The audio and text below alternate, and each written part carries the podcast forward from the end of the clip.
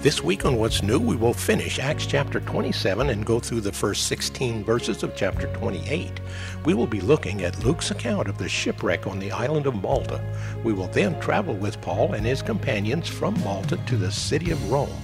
I'm Ed Peters, and I invite you to join Pastor Henry Harder, the Renewal Singers, and me right here on this station for another week of What's New.